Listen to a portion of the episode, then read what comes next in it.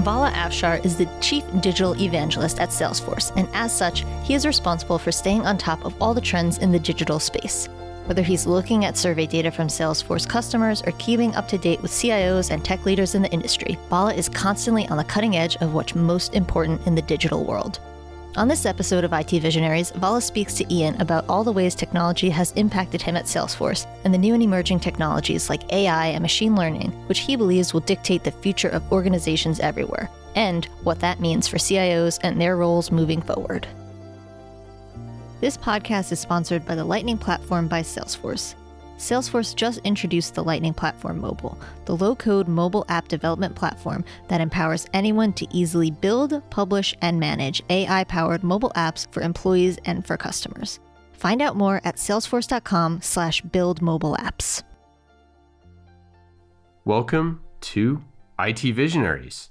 Vala, so excited to have you on the program today. Really happy to be here. So, in this episode, we're going to be talking about the changing nature of IT, about leadership, about technology trends. IT leaders need to watch for 2019. We're going to do some imperatives, some what's keeping CIOs up at night, and we're just really excited to be able to share some insights. Can you share a little bit about your role at Salesforce and kind of the scope of responsibilities that you have? Sure. My name is uh, Vala Afshar, and I am the Chief Digital Evangelist at Salesforce. I became a Salesforce customer in 2003, and I've been with the company for three years. So, uh, about 12 years as a customer running services, engineering, and ultimately sales and marketing before I joined Salesforce three years ago.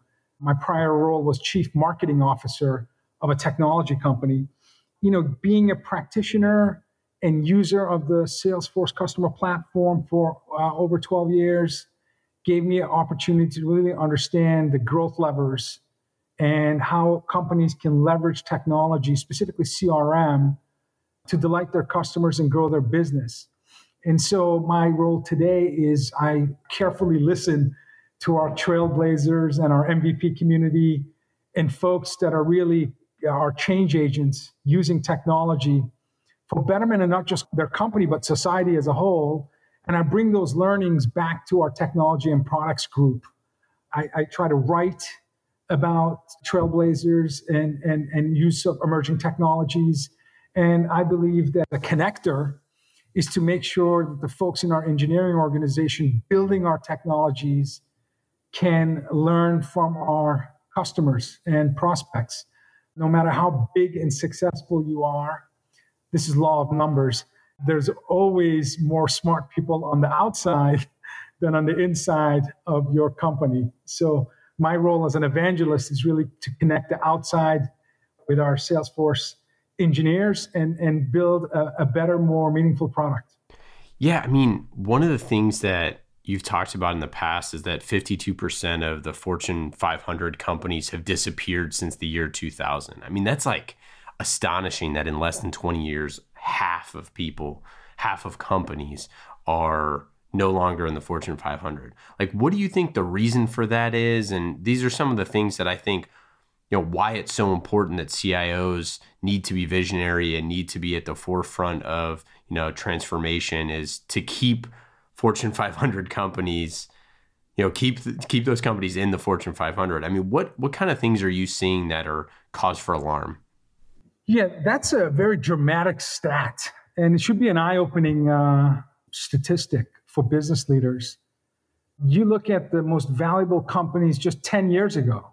Forget about 20, just 10 years ago, and there was only one technology company amongst the top 10 most valuable companies in the world. Today, seven of the top 10 most valuable companies are technology companies. And I would argue they're data companies.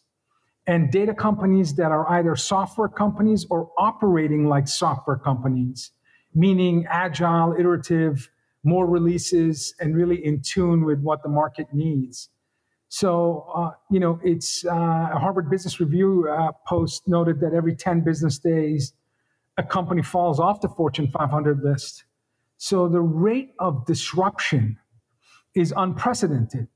The World Economic Forum believes we're in the fourth industrial revolution. And uh, at a macro level, industrial revolution, meaning the merging of the physical and digital world as a result of greater adoption of emerging tech like cloud computing, social networking, mobile technologies, Internet of Things, those devices that connect to the internet above and beyond your smart devices like phones and tablets. And of course, artificial intelligence, which is, in my opinion, the definitive technology of the 21st century. So, CIOs, trailblazer CIOs, digital savvy CIOs have been watching closely the impact of these emerging technologies. The bring your own device revolution started with the iPhone launched only 11 years ago in 2007. And, you know, at that time, if you had 100 people in a room, only three would have a smartphone. This is 10 years ago. Today, 91% of US adults have smartphones. So the adoption has been at an incredible rate social networking. The, the number one use of web today is social networking. One in every five minutes is spent on a social network. This has empowered and given consumers and business buyers more decisions, more intelligence, more options than ever before. Uh, and, and again, this is not just on the consumer side, but on the business and business buyer side. Uh, Internet of Things and AI are revolution, revolutionizing every industry. So again, understanding the rate of change, and I would say velocity, not just speed, but direction of uh, adoption of emerging tech. So, going back to your question in terms of CIO imperatives, given this unprecedented rate of change, where no company is immune to disruption, no company, the employee skills development becomes one of the most important keys to digital transformation. So there is no better time than now for the CIO to be the next CEO, in my opinion. And because she has not just the technology s- skill set, but the business acumen to really drive transformation. But our own research, Salesforce research, we, we conducted research of over 2,200 IT leaders uh, directors, VP, CIOs. And the challenge of skills gap is, is, is very clear and growing. And in our research, we saw that the challenge from traditional software development projects to mobile application development, Internet of Things, data science, and AI, all of these were skills gap that existed. Uh, our research were also uh, confirmed when Gartner did their own research for 2018 skills gap in IT and digital security, Internet of Things, artificial intelligence. All of those were the top three concerns in terms of skills gap that exists. So our research shows that right now CIOs can't depend on just recruiting talent. You know, almost nine out of 10 companies believe that universities are not adequate, adequately preparing students, even at the graduate level, to come on board and make an immediate impact. So I would say in 2018 and 19, you're going to see CIOs taking a leadership role, an active role in investing in not only reskilling existing employees, but as part of a recruitment effort, providing technical training necessary to interns and maybe even publicly accessible and affordable training to ensure that the right talent comes comes, comes on board. So that, that's clearly a clearly uh, uh, on, on the top of mind for CIOs. Our research showed that three out of 10 IT organizations today rate their ability to, to keep pace with technology trends as excellent. So three out of 10. So that's good. But the bad news is seven out of 10 don't believe they're keeping up. And the World Economic Forum, which I noted earlier, that talked about us being in the fourth industrial revolution, found that over one third of the core skills required of the workforce by 2020 will be different from those today. So, as we're talking about IoT and AI, behind the scenes, the adoption of technologies like blockchain, like mixed reality with augmented and virtual reality, 3D printing, smart robotics, all these things are happening with the same acceleration and vigor. So, you know, the CIO has to really assess and baseline the skill set of her organization and then uh, again actively invest in retooling reskilling and really partnering with uh, the organization as a whole to find ways to recruit top talent with the skill set that's needed to grow the business. And that again uh, re- requires budget and, and, a different mindset that than what cios uh, had to face in the past yeah, I mean, when when you talk about the fourth industrial revolution, you've said in the past that now every company is a technology company, every company is a data company, and every company must operate like a software company.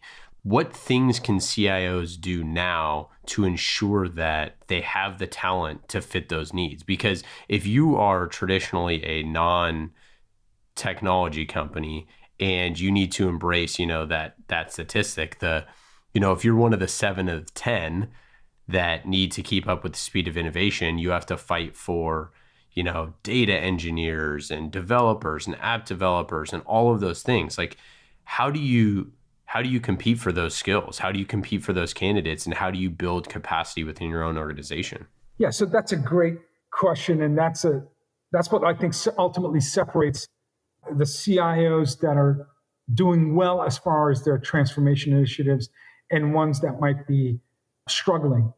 Scale is the name of the game. And I think the most successful CIOs that I work with have some common traits. One, there are no IT projects, there are only business projects. So they're, they look through the lens of the business when they allocate resources, make commitments, provide sponsorship and leadership support. So you have to be able to look at your investment thesis and regardless of the technology, processes, workflows, talent that you have, it's always aligned towards the company's strategic vision. And that's, you know, earning trust, growing the business, optimizing, reducing costs, delighting your stakeholders, employees, customers, partners, your community, regardless of what the objective, alignment of your investment thesis to, to business is key. The second is that um, these successful CIOs, they don't view shadow IT as a threat. When there is shadow IT, meaning when there are technologically oriented projects outside of IT, whether it's in marketing, sales, and again, today with cloud computing and and, and the API and al- algorithmic economy, it's very easy for a line of business to fire up a capability without IT support. Of course, that's not something that strong IT professionals, including CIOs, would recommend. I don't necessarily, you know, recommend rogue projects without collaboration with IT. Although I have to admit, as a CMO, I did bring some capabilities into my business because I didn't feel the IT organization could keep up with the demand of my customers when it came to marketing. So this is why successful CIOs look at shadow IT as an opportunity to learn and understand the urgency in that the business isn't going to wait for IT. Your customers aren't going to wait for IT. So, for example, the demand for mobile app development is five times greater than what IT can produce today. Several research points to that inefficiency that exists. Remember, 90% of the time we spend on smart devices, we're behind an app. Only 10% we're behind a web browser. So companies have to act like software companies, meaning if you're a company, you don't have a mobile app to engage with your customer, whether it's mobile payments or, or purchasing or integrated e-commerce capabilities, you're going to lose market share and at some point, the clever CEO is going to realize it's the CIO's responsibility to ensure that a company stays up to date with technology. So, if the first, you know, important imperative is skills development, recognizing that you know if you don't have the proper talent in your organization, digital transformation will go from hard to impossible. The second imperative, I would say, is acceptance and support of citizen developers and this means, you know, scaling your capabilities beyond the walls of IT. And that requires, you know, a level of discipline and, and, and maturity in an organization. But in our survey of over 2,200 IT leaders, the high performing IT organizations, 75% of these folks ex- are exploring citizen development and they plan to shift at least some of their application development directly to the line of business. This, is, this would have been unheard of maybe five, ten years ago but that's what's happening today. So, in fact, IDC, an incredibly prestigious analyst firm, found that 10 years from now, in fact, nine years from now, their prediction is 2027, the number of active citizen developers will double to 10 million. And those citizen developers are going to write 60% of all new applications. Wow. Again, if I go back five years ago, unheard of. Fast forward nine years ago, you're talking 60% of all new apps are going to be built outside of IT. Now, my company, our company, Salesforce, certainly has been on the forefront of developing platform. In fact, a, a leading platform provider. These non-technical IT folks can literally click and drag and point and publish a company mobile app, all the security, all the scalability, all of the rich feature functions and post it, you know, on iTunes or App Store within within within minutes, within hours. So so that that's that's important. And our survey showed three out of four IT leaders plan to shift their resources developing these things outside. Now I'm going now I'm going to pause because I'm gonna, I'm sure CIOs are listening to this and going, well, this is easier said than done. I mean, come on, I'm running a Fortune 100 company. How can I rely on some person in marketing creating a customer facing app for for us? The fact of the matter is it is happening.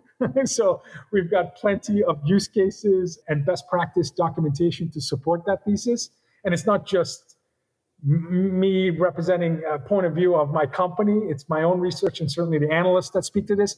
But you know you need to have good citizen development dictated by governance. So here's where the cio comes in and she cr- creates governance communicates freely to the other lines of business so people understand that you know a river without boundaries is a puddle.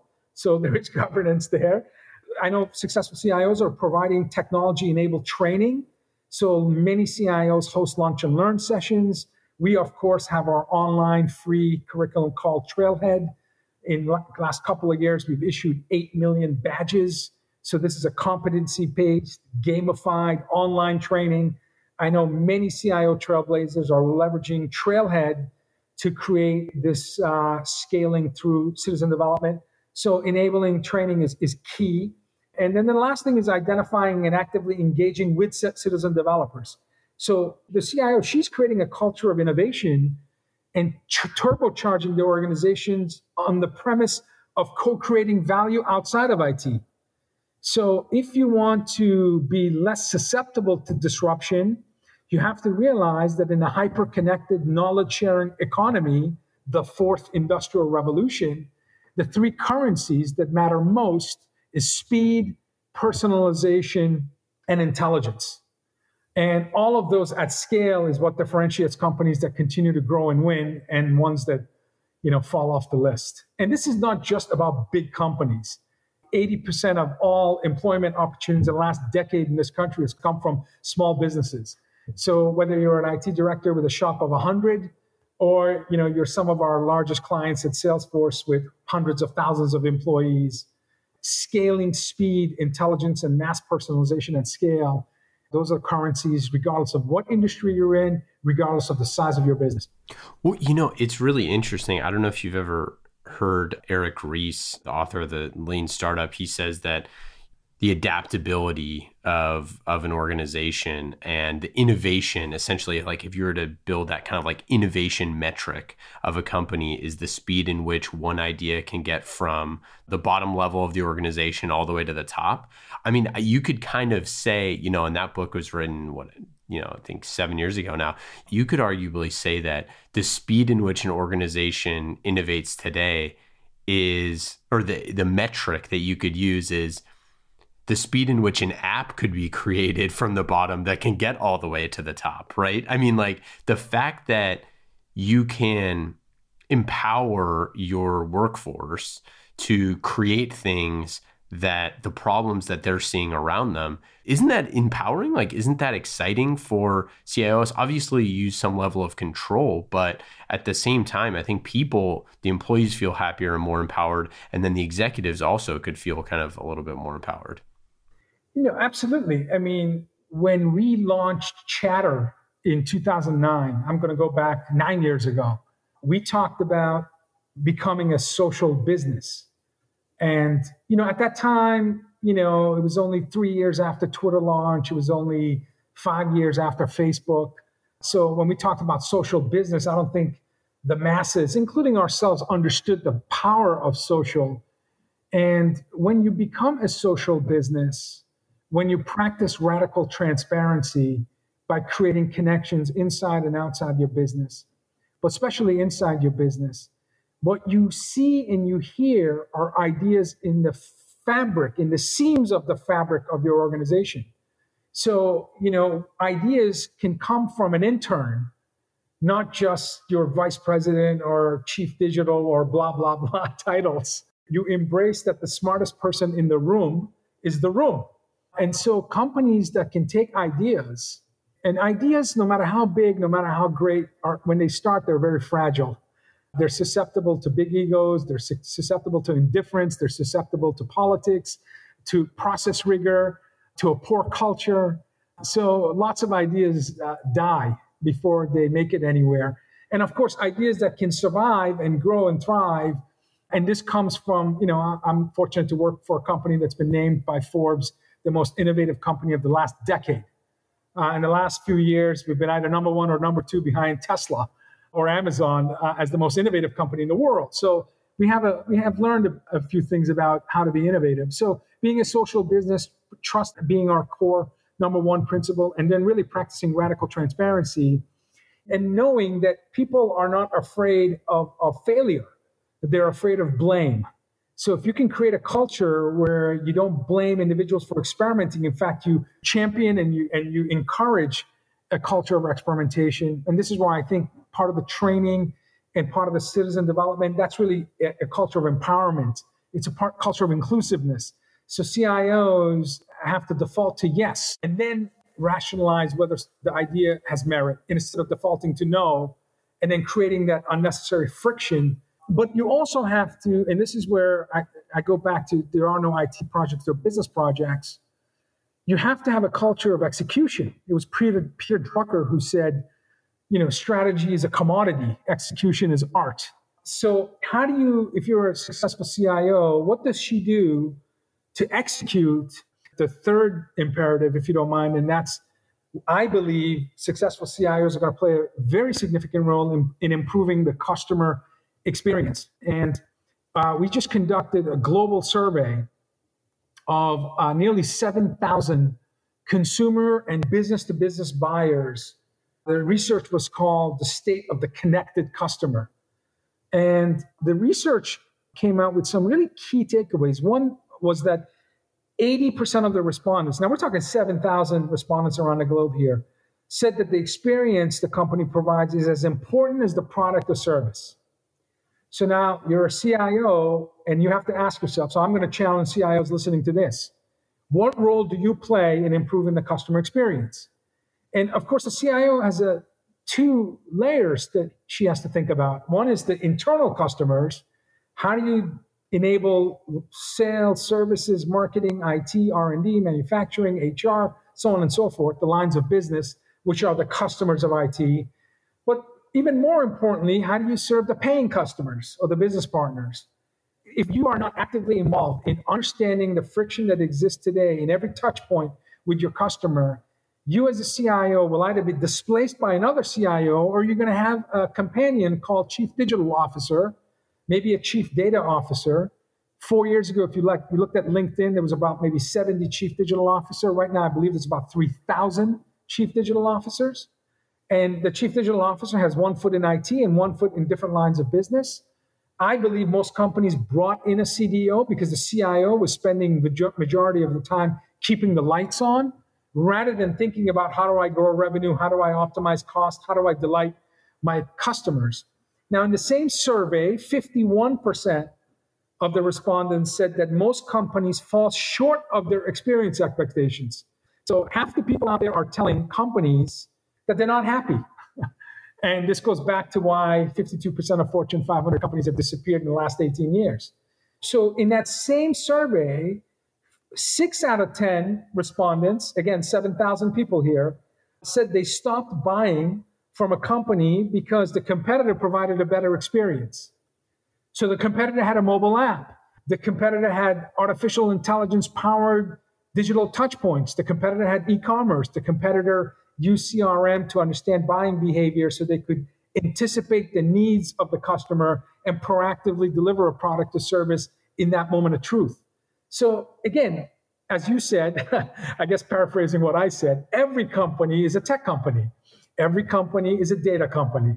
And this is why CIOs play an active role. Last thing about the survey seven out of 10, almost seven out of 10, 67% said this is beautiful news to CIOs and frankly CEOs. 67% said they would pay more for a greater experience. So half of them don't believe that they're receiving the experience that they expect. And nearly two thirds say, I'll pay more for it.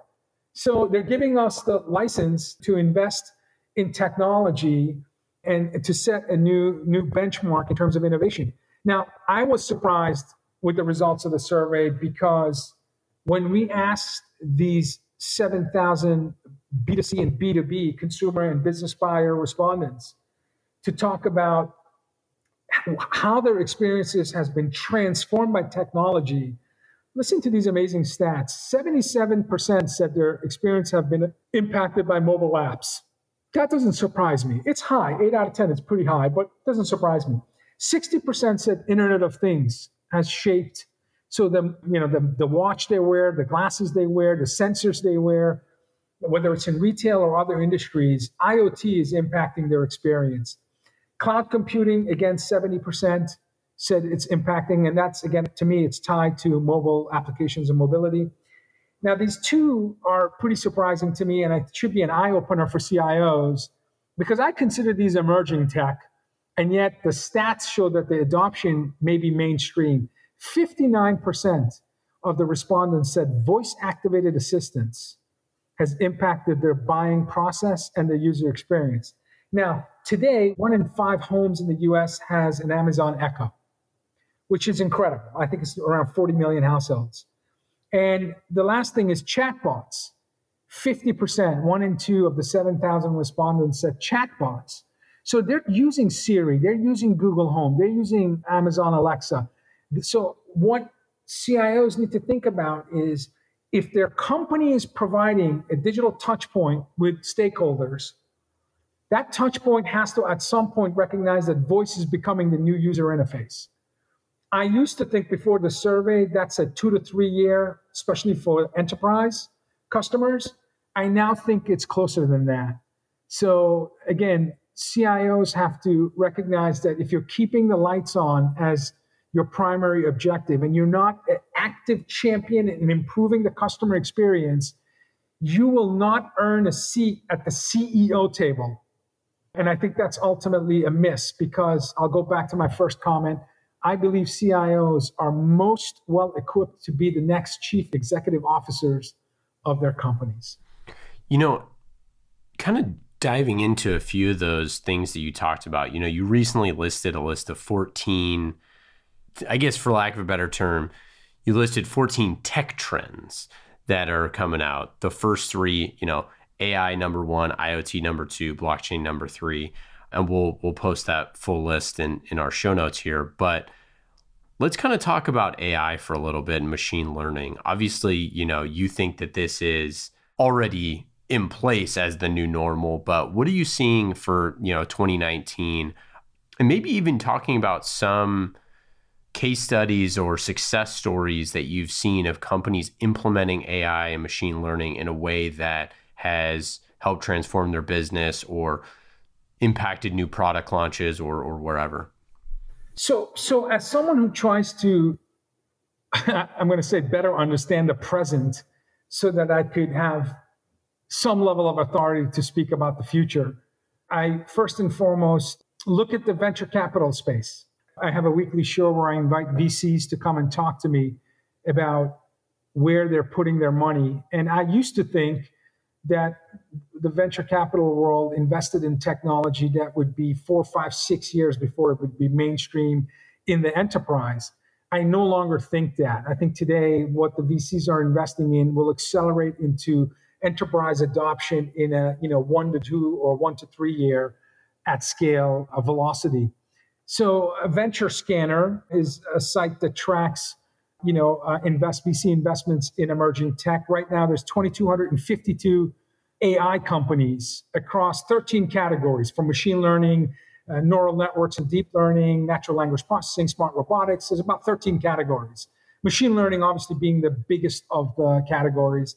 And these 2,200 companies have fetched about $38 billion in funding just in the last few years. If you're tracking Salesforce unquenchable thirst for AI, I mean, we've bought a dozen companies that play in precision science and, and AI space, including purchases in DMP, like company like Krux, to Beyond Core, to, to a number, number, number of AI companies. And, and the reason for that is that what companies want to do is they want to graduate from answering the question, what happened?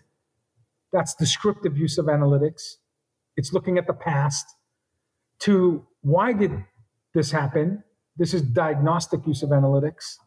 To once you can describe the past and you understand why, the next natural question is, well, what's going to happen tomorrow?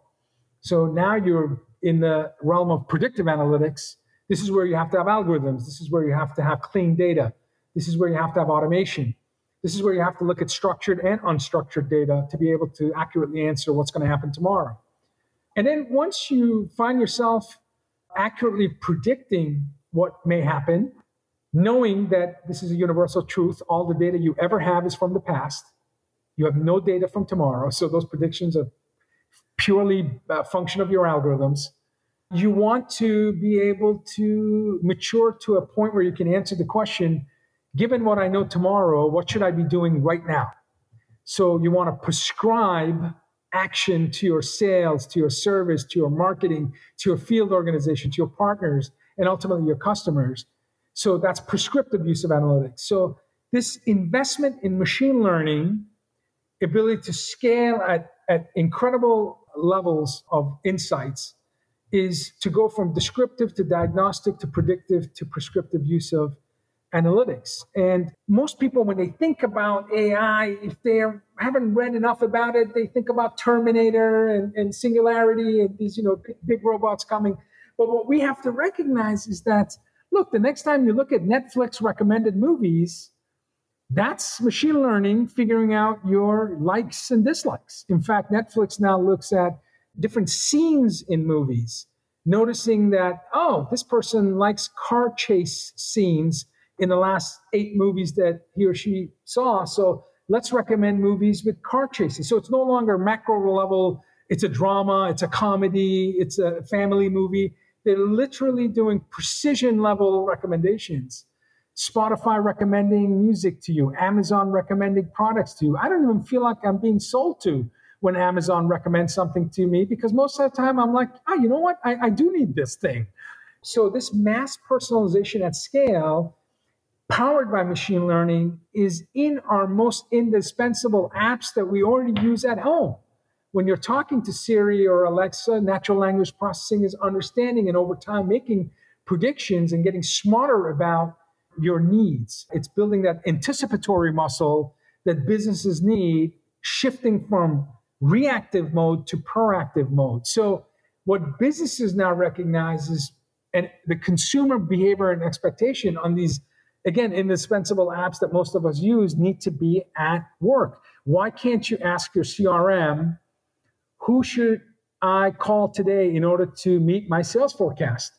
And then have a predictive algorithm score all of the sales opportunities that exist in your pipeline based on most likelihood to close, and also give you a set of recommendation, meaning you should visit the customer, you should email the customer, think about in the B2B space, the average buying decision team on the B2B space is about eight strong. That's eight different personas that have eight different buying process maps. Traditional CIOs go to events, uh, expect presentations, proof of concepts, engagements with vendor. Digital CIOs, about half the time they're independently researching, about 40% of the time they're socially collaborating with other CIOs, and only 10% of the time are they engaged with the vendor? So 90% of the time, a digital CIO is not engaged with the direct vendor when building their investment thesis. So, as a company, as a marketeer, how do you deliver the right content on the right channel at the right time to the right persona manually? Impossible. So when we talk about customer journeys and creating real time content, understanding the behavior and needs of a persona, if the eight average buying decision team has different personas, different buying process map, without AI, machine learning, and automation, companies will not be able to do effective sales, marketing, or service and support. In fact, I would predict, and I know this is a 2019 theme apparently based on your questions, but I'll give us maybe one more year of grace period. By 2020, if your company is not using AI powered enterprise applications, you're not doing marketing, you're not doing sales, and you're not doing customer service support. And therefore, you're highly susceptible to being disrupted and going out of business. And I'll support that final statement with, again, going back to our customer connected survey 7,000 respondents, 7,000 customers are almost 10 times more likely. It's nine and a half to be exact. I like to round up. Customers are 10 times more likely to view AI as revolutionary versus insignificant. 70% of customers in our survey believe that AI will transform their expectations within the next two years.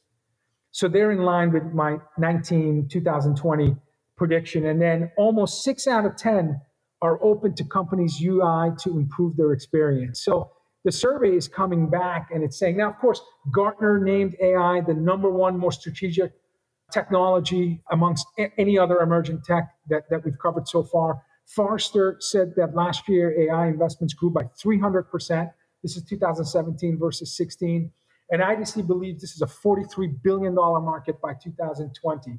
So it's not just me or my company's investment thesis.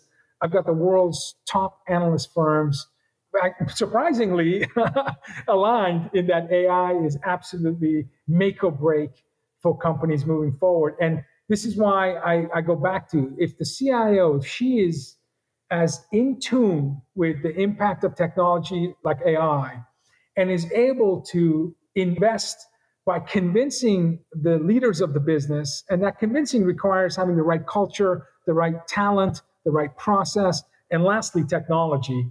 So the critical success factors, even though we're all talking about technology, comes back to culture, people, and process.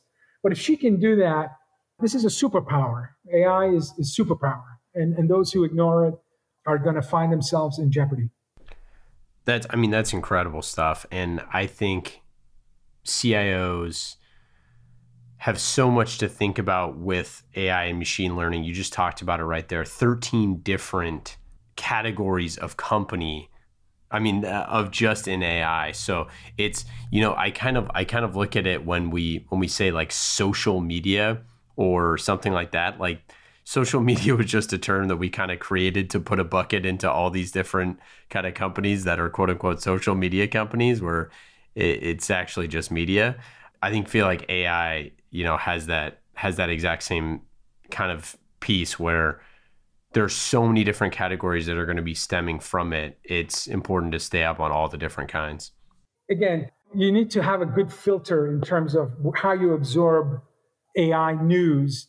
I, as a connector, when I find a CIO that's interested in AI, I connect them with our customers that are well into their AI deployment and show them look at how marketeers are now scoring leads look at how sales professionals are having a guided process based on statistics and behavioral analysis and firmograph- firmographic analysis. What I mean by firmographic is AI not only looked at the data that you input into CRM, for example, but if the company stock is up or down, if the company has change in management, if the company has restructuring or workforce resizing, if the company has a new product launch or has had a brand event, positive or negative, in social media, all of these markers related to an account, to a company, is being analyzed by machine learning, and the probability of scoring that sales opportunity will go up or down based on all these micro level changes at a macro level. So it's when I say it's automation on steroids, we all have blind spots. That's why they call them blind spots. you, you, there are things you can't see on your own. So I like to think about artificial intelligence and really think about the word, the letter A. To me, it's augmented intelligence. It's not that you are going to be replaced by a robot. What you're most likely to be replaced by is someone else who's more proficient and comfortable with using AI. And that's ultimately, I think, why reskilling is important. It's not robots selling services and marketing for you, it's humans leveraging machine learning technologies to be more informed, faster, and really building what I call the anticipatory muscle of the organization and individual in order to compete and win. You know, what's actually interesting in your Netflix analogy or comparison or exploring how Netflix uses AI Netflix uses taste clusters that are human crafted, and they have thousands and thousands of taste clusters that they use and then match those, match you to a taste cluster. And it's like 2709B or something like that is like a taste cluster. And I think that those are the type of things where the combination of of the human element and the and AI can be really helpful. You see the same thing with like security robots where they can detect anomalies better than any human can detect. So they know things that as soon as they're something's going wrong, they're like, wait, is something going something's going wrong here? And then it raises that to a human to actually deal with the situation because we can deal with the complexity of a situation much better. That's right. That's right. Now, as I listen to you talk about this, I envision the CIO and she's standing there in front of her board of directors or the or her peers or the CEO or even her own team talking about this autonomous capabilities. And naturally for most of us, not necessarily the geeks like me or you, and I say that affectionately, if you're not a technologist and you're thinking about these smart applications and robots being able to predict things there is a, there could very well be a, an uncomfortable feeling that comes with that. Now, certainly in the last several months, we have seen companies show us that misuse of data can have dramatic impact, wide scale impact on society. And I think for the first time in 2018, we have all woken to this whole new world where data uh, can be used for great things, but it also can be used for uh, not so great things. And so the last thing I want to say, and we started talking about skilling, reskilling your existing employees and finding ways to recruit talent, uh, embracing uh, citizen developers and scaling your business. Uh, we talked about the critical imperative of embracing artificial intelligence and understanding the, the environment of disruption, how you can mitigate using advanced technology. But the last thing I want to say, and maybe the most important thing I want to say after listening to you recap some of this incredible capabilities is that your company's number one core value and guiding principle must be trust. So the CIO is one of the most important figures, maybe the most important figure in terms of establishing and maintaining stakeholder trust. And I'll remind you stakeholder, employee, customer, business partner, and all the communities that you serve. So all of these things really hinge on on trust. And and the survey that I, I keep alluding to the customer uh, connected connected customer survey of 7,000 respondents there is this uh, kind of a personalization paradox that exists. All the respondents for the most part said yes I want contextualized interactions. I want product recommendations. I want proactive service. I want personalized offers and discounts. And I want consultative services delivered to me and 95% of them said they're more loyal to companies that leverage technologies like we mentioned, AI and machine learning, to deliver mass personalization at scale with speed and intelligence. But at the same time, 54% said they don't believe companies have their best interest in mind. So almost 95%, almost 100% want all the goodness that AI can bring, but one in two said, you know, trust companies have the right intentions. And 57% said they're uncomfortable with how companies use their data. So here's where the CIO comes in and she says, look, there's four simple things I need to do. I need to explain how the data improves their experience. So I got to make sure that our content, our products, our services have radical transparency built into the narrative. I need to ask for permission before I use the data. That's internal and external customers. I need to be transparent in how data is used so if I'm going to ask you, so I was just talking to a CIO of, um, of an NBA, National Basketball Association uh, franchise, and they said we look at zip code. to market to our customers. And I thought, wow, zip code. There's a use of little data, not big data. But why zip code? And he said, well, if the fans are within 50 miles of our stadium, there are potential season ticket fans.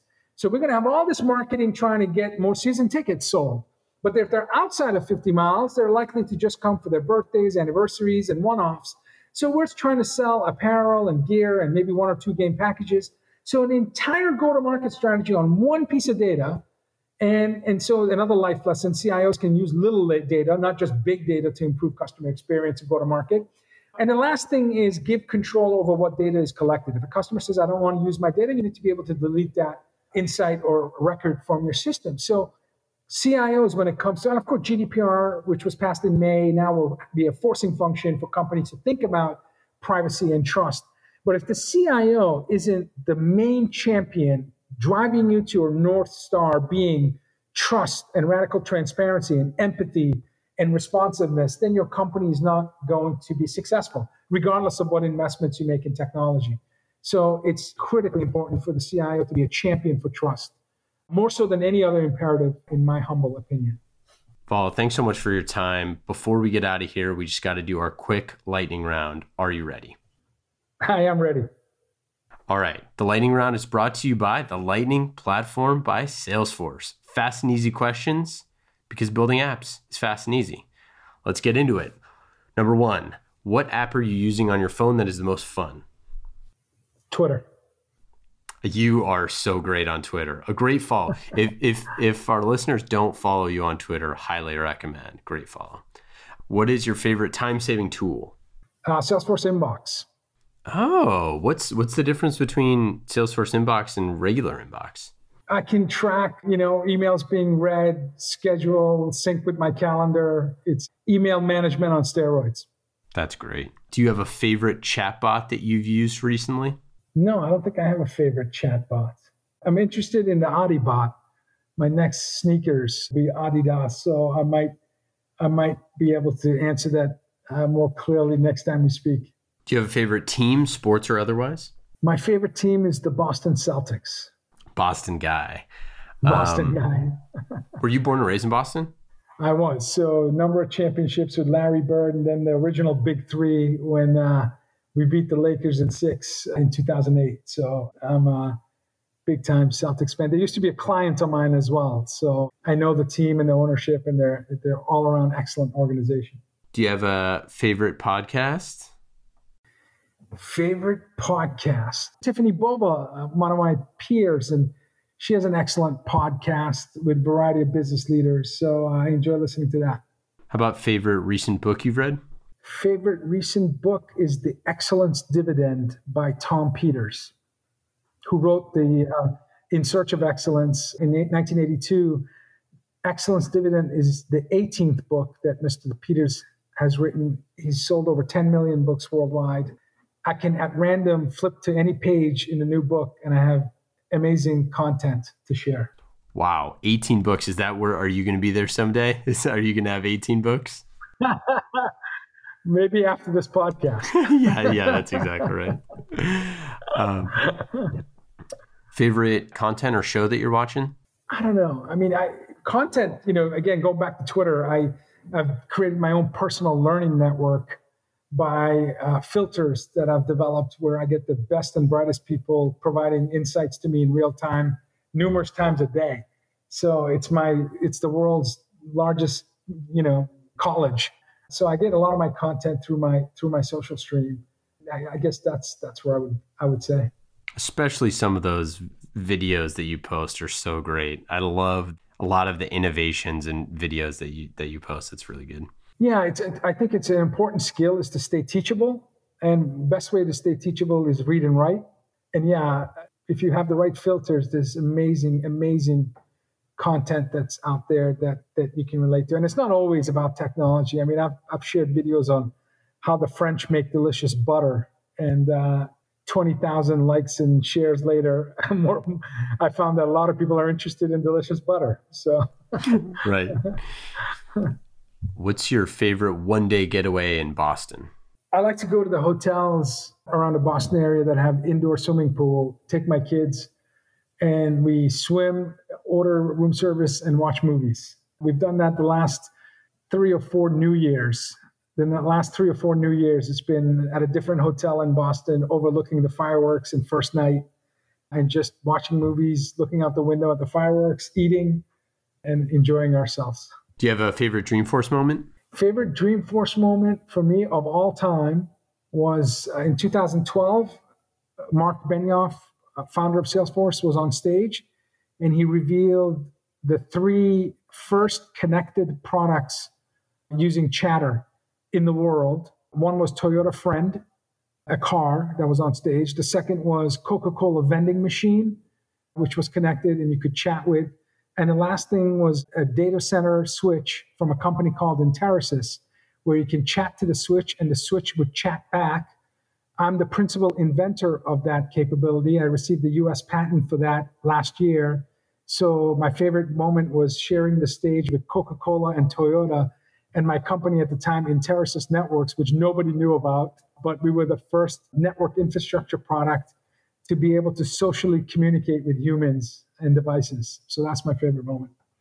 Do you have a thing you're most excited about for the future of IT?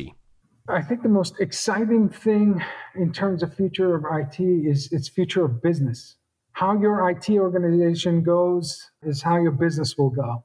So if you ignore the function of IT when every company has to be a tech company and every company has to be a data company. The most exciting part of IT is IT is the business.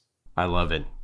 Great last words. Thanks so much for hanging out with us and thanks for hanging out at the lightning round. The lightning round is brought to you by the Lightning platform by Salesforce, leading cloud platform that makes building AI powered apps faster and easier. With Salesforce, now building apps is everyone's business. Learn more at salesforce.com slash build apps. Thanks, Val. That was great. Thanks I really so appreciate you coming on and sharing insights. We, we need to do round two. We'll be uh, we'll get into the rest of blockchain and all that fun stuff, Oh, uh, some Yeah, IoT yeah, and, yeah. and all I, that. I've got I've got some really good use cases for blockchain we can talk about and IoT as well. So yeah, that would be that would be great. That would be great. Awesome. Thanks so much for hanging out.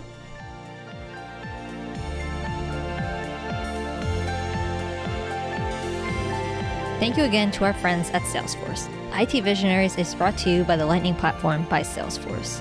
Salesforce just introduced the Lightning Platform Mobile, the low code mobile app development platform that empowers anyone to easily build, publish, and manage AI powered mobile apps for employees and for customers. Find out more at salesforce.com slash build mobile apps.